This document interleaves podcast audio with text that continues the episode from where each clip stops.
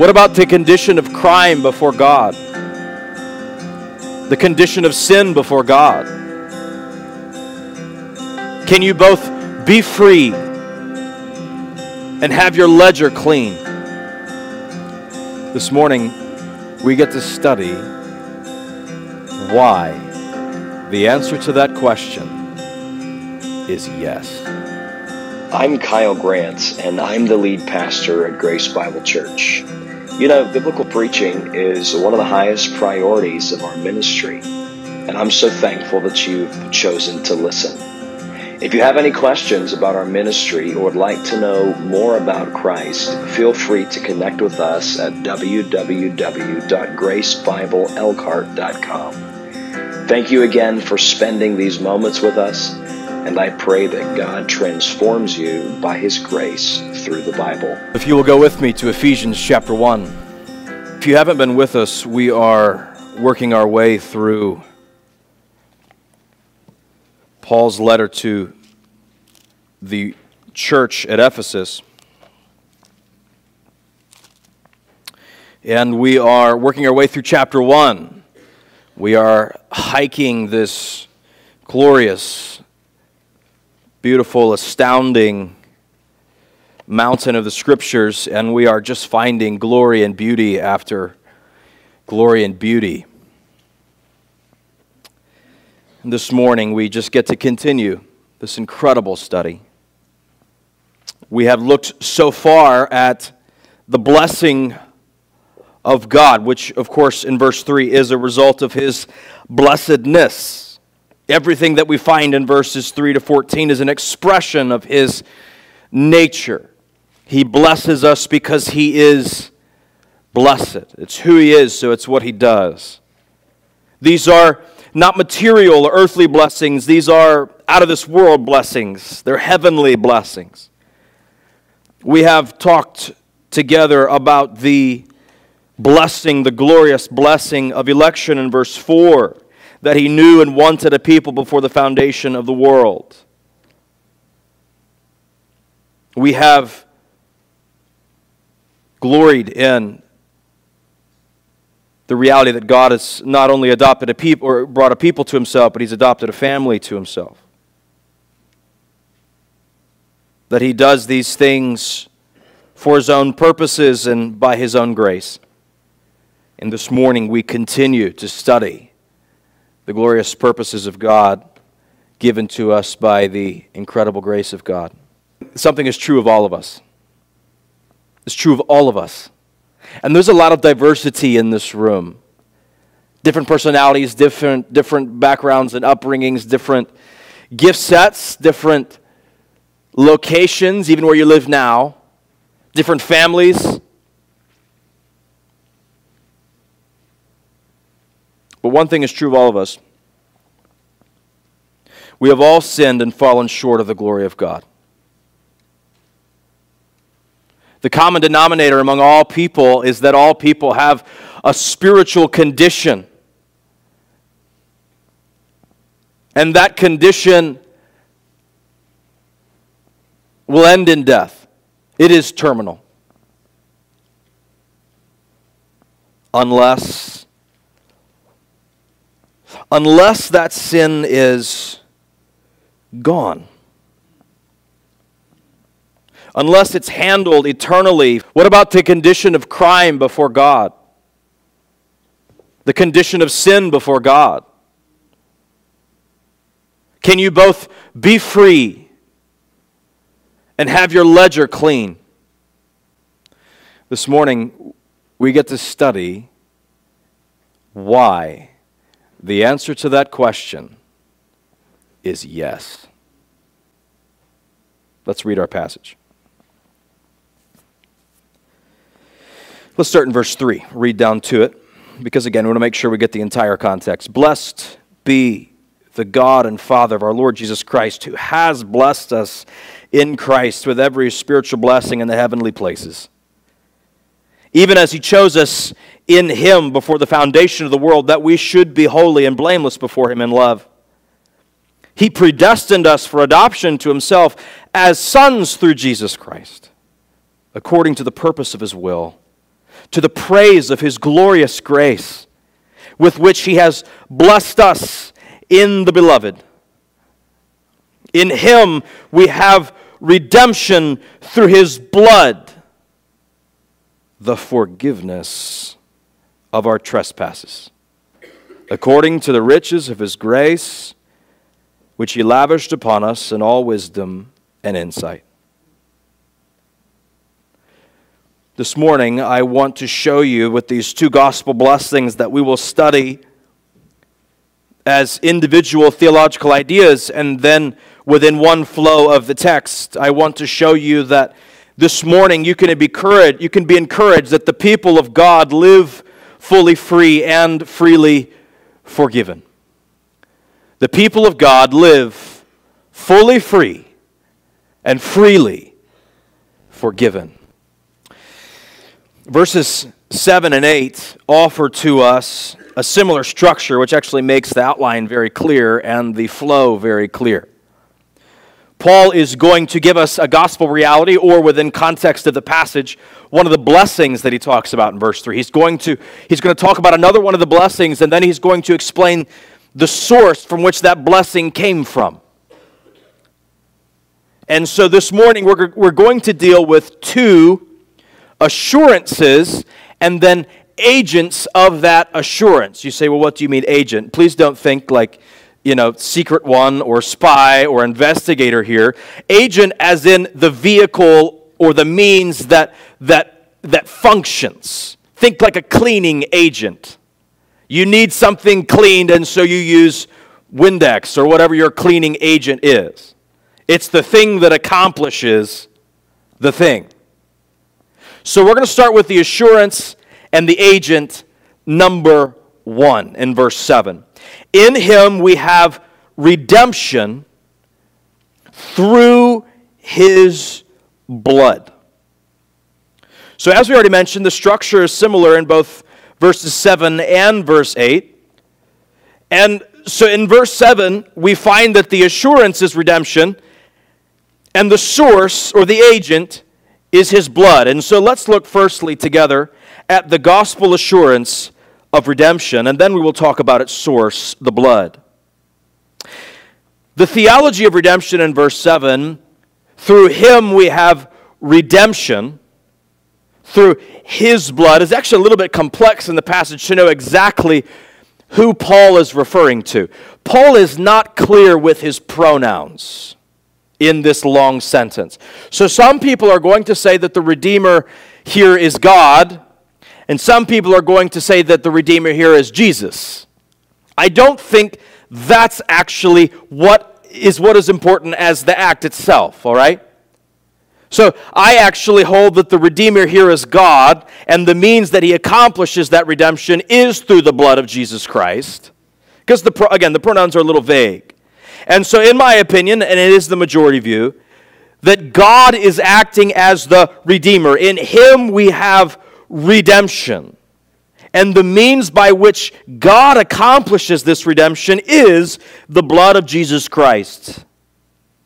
You say, well, then, and you should be asking, what is redemption? And that's a long and complex answer as we study the Bible. And so I'm going to do my best actually just to focus on the scope of redemption in this verse. We have at least an idea of what it is, and I hope you have, even just from our past time in the Word together. And maybe you even have an idea of redemption from, from culture. When you, when you see or you hear the concept of redemption, usually there's some sort of what we might say redeeming factor. Or you might watch a movie and there's a character, or you might read a story and there's a character that seems bad for a long time, and then something happens to redeem that character. I know what we mean, but I'm not sure that those things actually help us with this biblical definition because this biblical definition is very precise. The Old Testament provides a background understanding for the theology of redemption. There was provision for uh, redemption, in other words, a purchase of something that could be either land or even, or even people could be redeemed.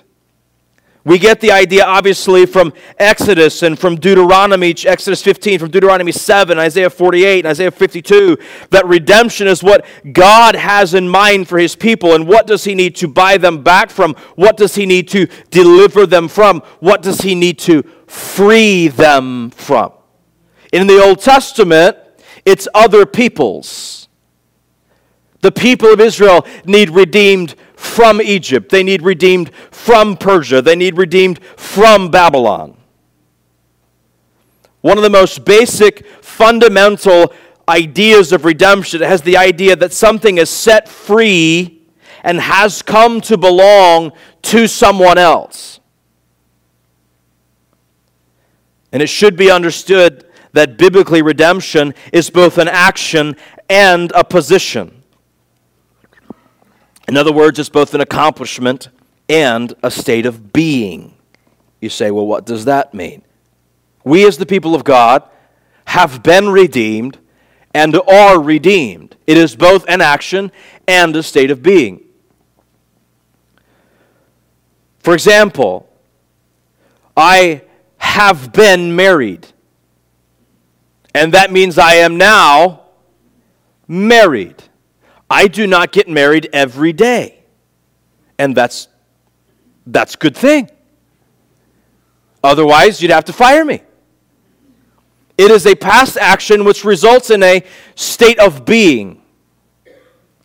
So that means that positionally before God, even now, the redeeming work that He has accomplished through the blood of Jesus Christ, even now we stand before God in the state of redemption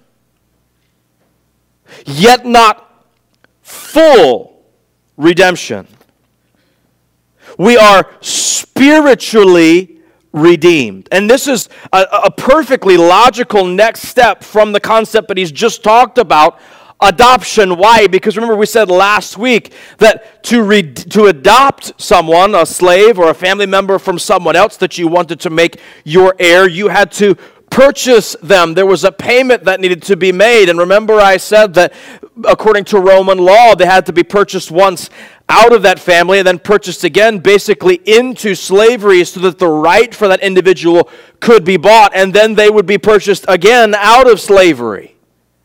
And so the, the, the, foundation, the logical foundation of something being purchased has already been laid by Paul in this understanding of adoption. And so now he moves to another gospel reality which, recognize, which, which necessitates some sort of purchase.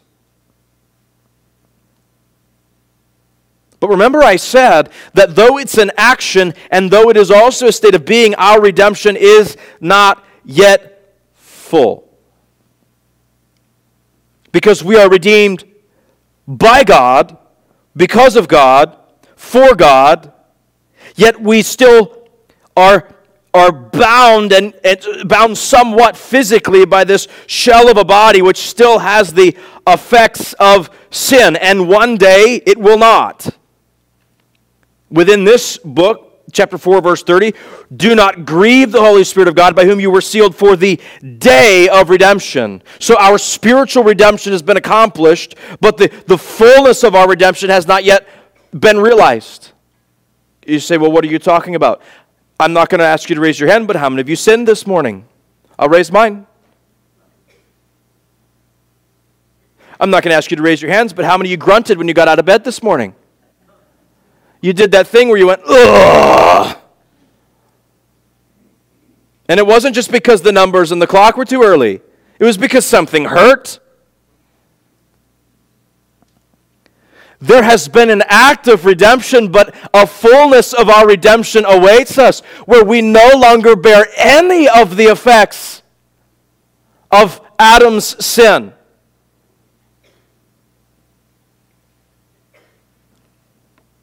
Paul says in Romans 8, verse 23, and not only the creation, but we ourselves who have the first fruits of the Spirit groan inwardly as we wait eagerly for the adoption as sons, the redemption of our bodies. Now, we haven't fully uh, got to the, the we haven't worked into the full glory of this doctrine yet, but, but this means that though we relish and are astounded and worship God for the glory of our redemption now, it's even better from here. For the Christian, for the believer in Jesus Christ, it, it really can only look up. And I believe Paul has this full idea of our freedom in view. Because in God's sight, we have spiritual blessings, where, verse 3, in the heavenly places. And so, this idea of redemption being purchased out of something and placed into something else, what were we freed from? What were we redeemed from? Because this idea of redemption fundamentally has the idea of purchase for the sake of freedom. So, what were you freed from if you claim to follow Jesus this morning? Well, church history recognizes a summary of three primary things, and, and they're alliterated, so you know I love them, right? Uh, some people say it's the Puritans who summarized this. I'm, I'm not really sure. I think it goes back further than that. But from what have the people of God been freed? They've been freed from the power of sin, the penalty of sin, and the presence of sin. You say, well, what does that look like? Ephesians chapter 2, verse 1 you can just you can just look over and you were dead in your trespasses and sins in which you once walked following the courses of this world following the prince of the power of the air the spirit that is now at work in the sons of disobedience among whom we all once lived in the passions of our flesh carrying out the desires of the body and the mind and were by nature children of wrath like the rest of mankind. What picture do you get when you read there? You are powerless in comparison to the sin that binds you. You have no ability to free yourself. You have no spiritual aptitude or energy to free yourself. Look at the layers of restriction. You were dead. What does a dead person do? How does a corpse resurrect itself?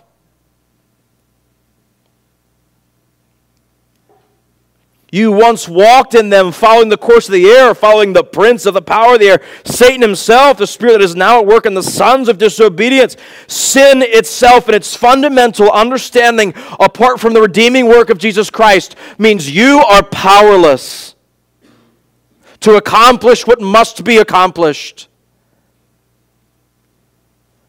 And we're not there yet. We're going to be, and I'm pretty excited about it. But look what Paul says in verse 4 But God being rich in mercy. So, where you are powerless in regards to your sin, God is powerful. And not only powerful, but merciful enough to accomplish what is necessary that sin may be overcome. So, we are freed from the power of sin. One of the more commonly known verses of Romans, especially if you work through the, the Romans road. Chapter 6, verse 23 For the wages of sin is, say it, death. Wages. It's a financial term. What you owe is death. Listen, brother, sister, you and I cherish the reality that we have been redeemed, freed from eternal death.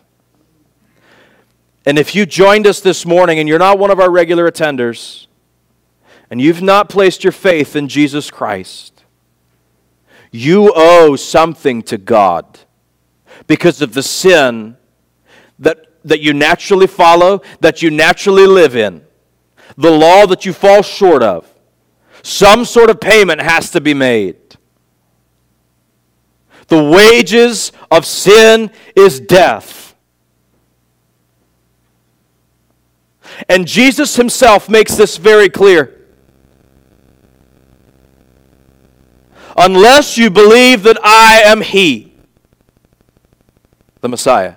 You will die in your sins. And death in sin results in condemnation and separation from God eternally. And that separation does not look like a place where you could go to burn off all the bad stuff that you can done that you've done so that you can finally stand before God with enough good stuff.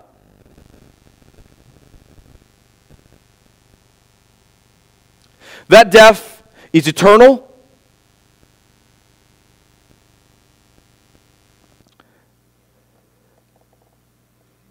And it is in the lake of fire. And the worst part about it is that it's final.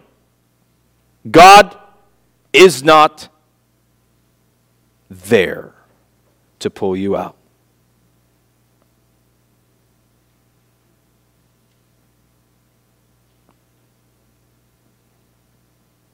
But the free gift of God is eternal life.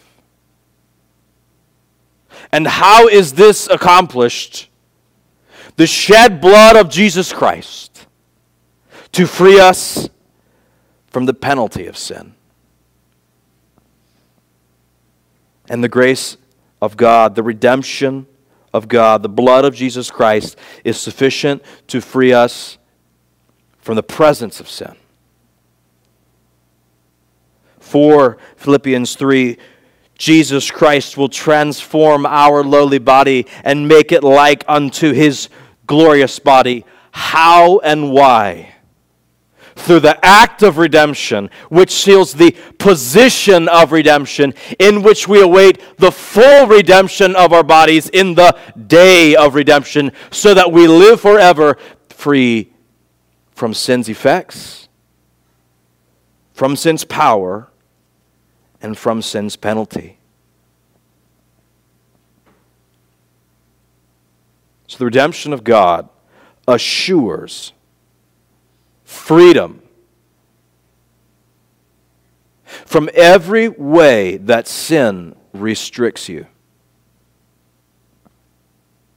It is more powerful in every way than sin's power over you. It is more life giving than every effect that sin brings death to you. And it is more pleasing in His presence than any false sort of pleasure or fake satisfaction that sin offers you.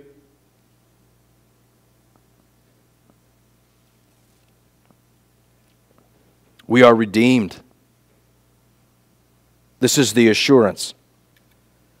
And I just mentioned that through this redemption, that this redemption assumes a purchase.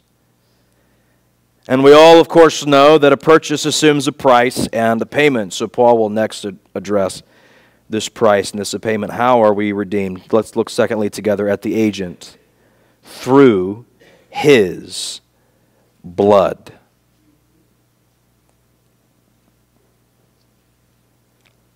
So, this doctrine of redemption is much bigger than the scope of this text. There's really one primary thing that Paul is, there, there's, there's really one primary aspect of redemption that Paul is driving towards, and that is the freedom aspect of redemption. But we get this idea of purchase and payment all throughout the scriptures. This idea of price and payment are pervasive, even from the very first account in the Bible. When Adam and Eve fell, they had to be covered by the, sin, by the skins of something else.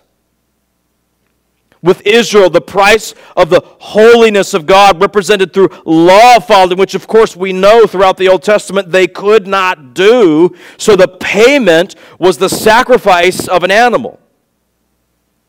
The New Testament price, that is, what God requires, the price tag of redemption, does not change. It is His holiness, it is His standard, it is His law, it is His righteousness. And thus we need a payment that both satisfies God's righteous demands and meets His holy standard. Have you ever wanted something that cost too much? You said, Yeah, yesterday.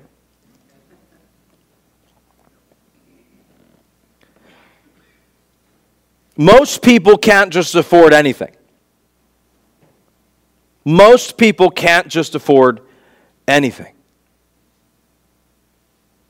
Think of the wealthiest people that you know. There's still things that they probably can't buy. You and I are not free from financial limitations. But have you ever needed something that you couldn't afford? There is a massive difference, a massive difference between wanting something that you cannot afford and needing something that you cannot afford. When you want something that you can't afford, you may be frustrated to discontentment, but when you need something you can't afford, you may be crushed by desperation. We have nothing with which to pay for our sins. Not enough good, not enough money, not enough religion, not enough good days' work, not enough theological justice, the- theological knowledge, not enough social justice, not enough philanthropy, not enough wisdom, nothing. We are not enough. No matter what the world may tell you, that you are sufficient in yourself and you are enough, the Bible says you're not.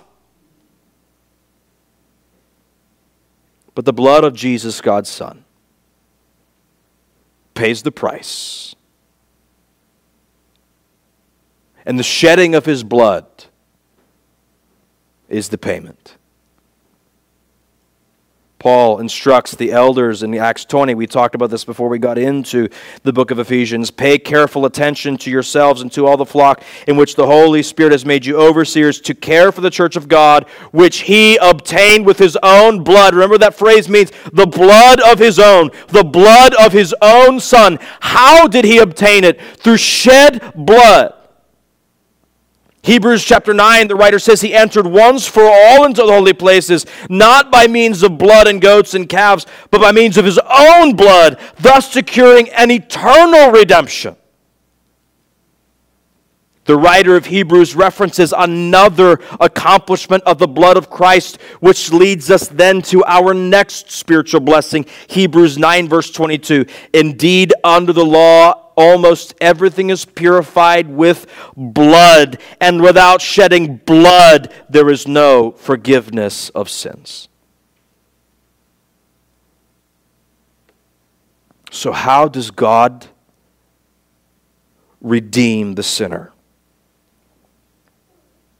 By drawing that sinner to recognize that he has nothing in himself that is powerful or valuable or sufficient to stand before God himself and say, This, this will pay. This is enough.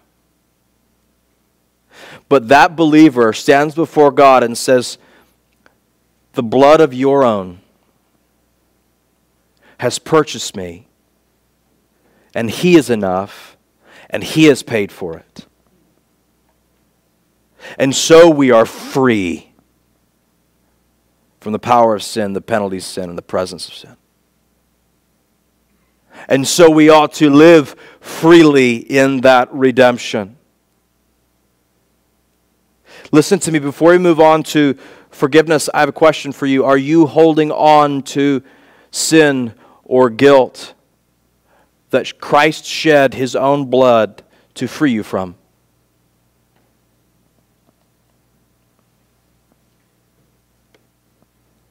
Paul is going to press this theological idea of our freedom even further with this next assurance and agent. Assurance and agent number two forgiveness. And the agent, God's grace. Look with me at verses 7 and 8. In him we have redemption through his blood, the forgiveness of our trespasses, according to the riches of grace which he lavished upon us in all wisdom and insight. We'll deal with those words, wisdom and insight, next time we come together. Because I actually think that those are better seen in light of the next verse. And so we will just deal this, we'll finish this morning by dealing with the reality of the forgiveness of our trespasses, which He lavished on us in grace. This forgiveness has another idea, maintains another idea of some sort of limitation. With redemption, we are, we are not free. We are bound. With forgiveness, we are, with, with a lack of forgiveness, we are indebted. This word forgiveness literally maintains the idea of some sort of cancellation of a financial debt. This word trespass literally has the idea of to lose footing or to fall. Look with me at uh, chapter 2, Verse 5 Even as we were dead in our trespasses and sins, Paul uses the phrase again, the, the, word again. This is one of Paul's favorite words for sin. It has the idea of we either, either, we're either moving into a, a law that is not ours, and so we are offending that law, or we are falling, we're losing footing, and so we are offending God before that law. And it seems to be that form of trespass that Paul is focusing on here. We have offended God by falling short of the standard. And so, what has God done? He has canceled the record of our debt, not because they haven't been paid, but because it has. In other words, the debt does not stand against you on your account.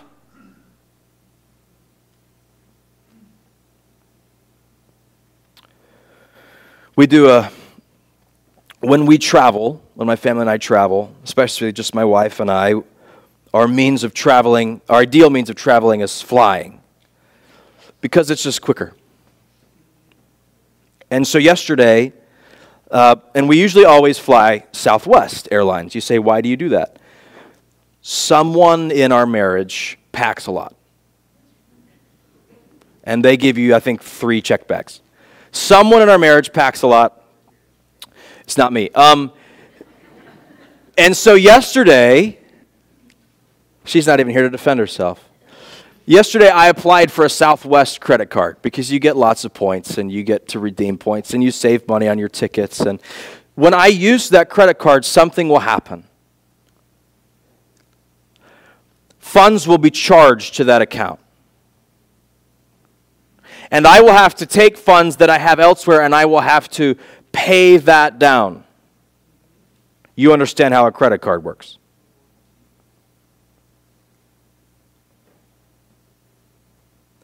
You could, if you wanted to, say, No, I don't know why you'd do this. I probably would, I wouldn't tell you or ask you to do this. Hey, I know you got a trip coming up. I'd like to pay your Southwest credit card for you. I'm not asking you to do that. I'm saying that you could if you wanted to. Still sounds like I'm asking. I'm really not. I'm really not. And that would mean you're taking that debt to stand against you, not against me. And if you wanted to cover the annual fee, that'd be fine too.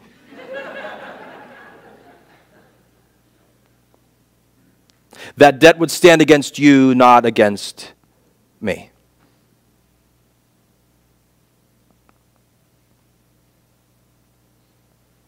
And you were dead. Colossians 2. In your trespasses and sins. And the uncircumcision of your flesh, God made alive together with him, having forgiven all of our trespasses by canceling the record of debt that stood against us with its legal demands. Because what happens legally if you can't pay your debt? You pay some other way. You're either bound in prison or you're put to death. This, the debt, he set aside. How? Nailing it to the cross. So God takes your sin debt with your credit ledger and he nails it to the cross of Jesus Christ, and he lets the blood wash it clean. And he presents you with a new ledger, and it says paid, and the ink is red.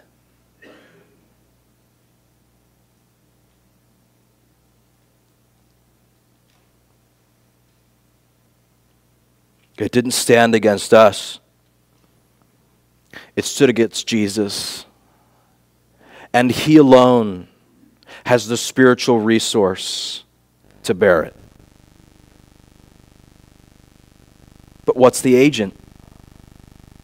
According to the riches of His grace which he lavished upon us in all wisdom and insight. This word lavish has the idea of abound, and this is the verb form. So, what it literally means is to cause to abound. This is the logic that Paul is making. You stood before God in spiritual debt, and someone had to pay for it.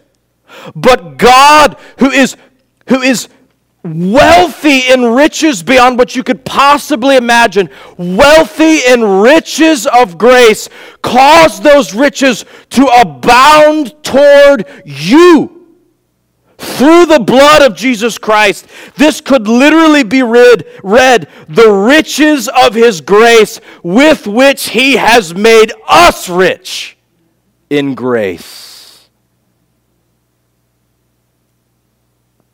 So, every ability that you did not have to free yourself, God provided through redemption in Christ, redemption through His blood. And everything you owed that you could not pay for yourself, God provided through the riches of grace. And now you stand before God wealthy in grace.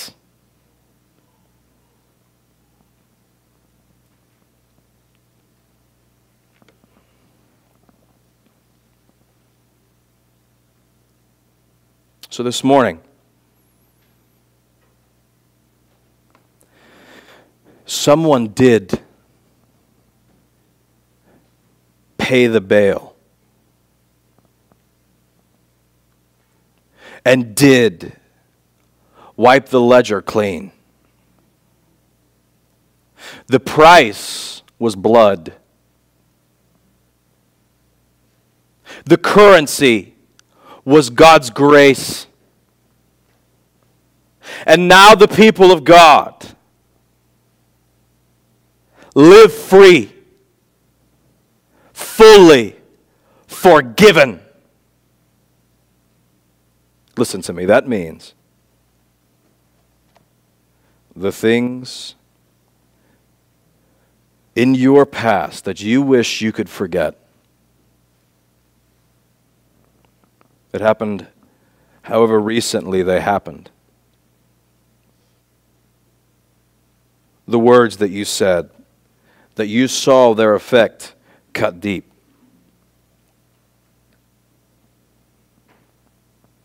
The thing you thought you could never do but did.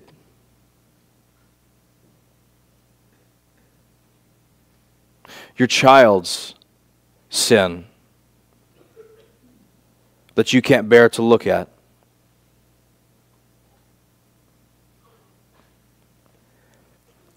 If your child has placed faith in Christ, if you have placed faith in Christ,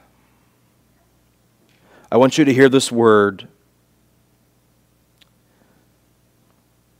The sin is gone. Gone. And every time you reach back for it in guilt or in repeat offense, you have forgotten the precious blood of Jesus Christ or forsaken the insurmountable wealth of grace with which God has made you rich as well. And so, brother and sister, stand before God free because you are. forsake the sin because it's gone. Live in joy because you can. And my friend, if you are with us this morning, you're trusting in something else for salvation, good works, yourself, your religion, your family's religion, you're not free. And you're not forgiven. There is a fountain filled with blood, drawn from Emmanuel's veins. And sinners plunged beneath that flood lose all their guilty stains. Amazing grace. How sweet the sound that saved a wretch like me.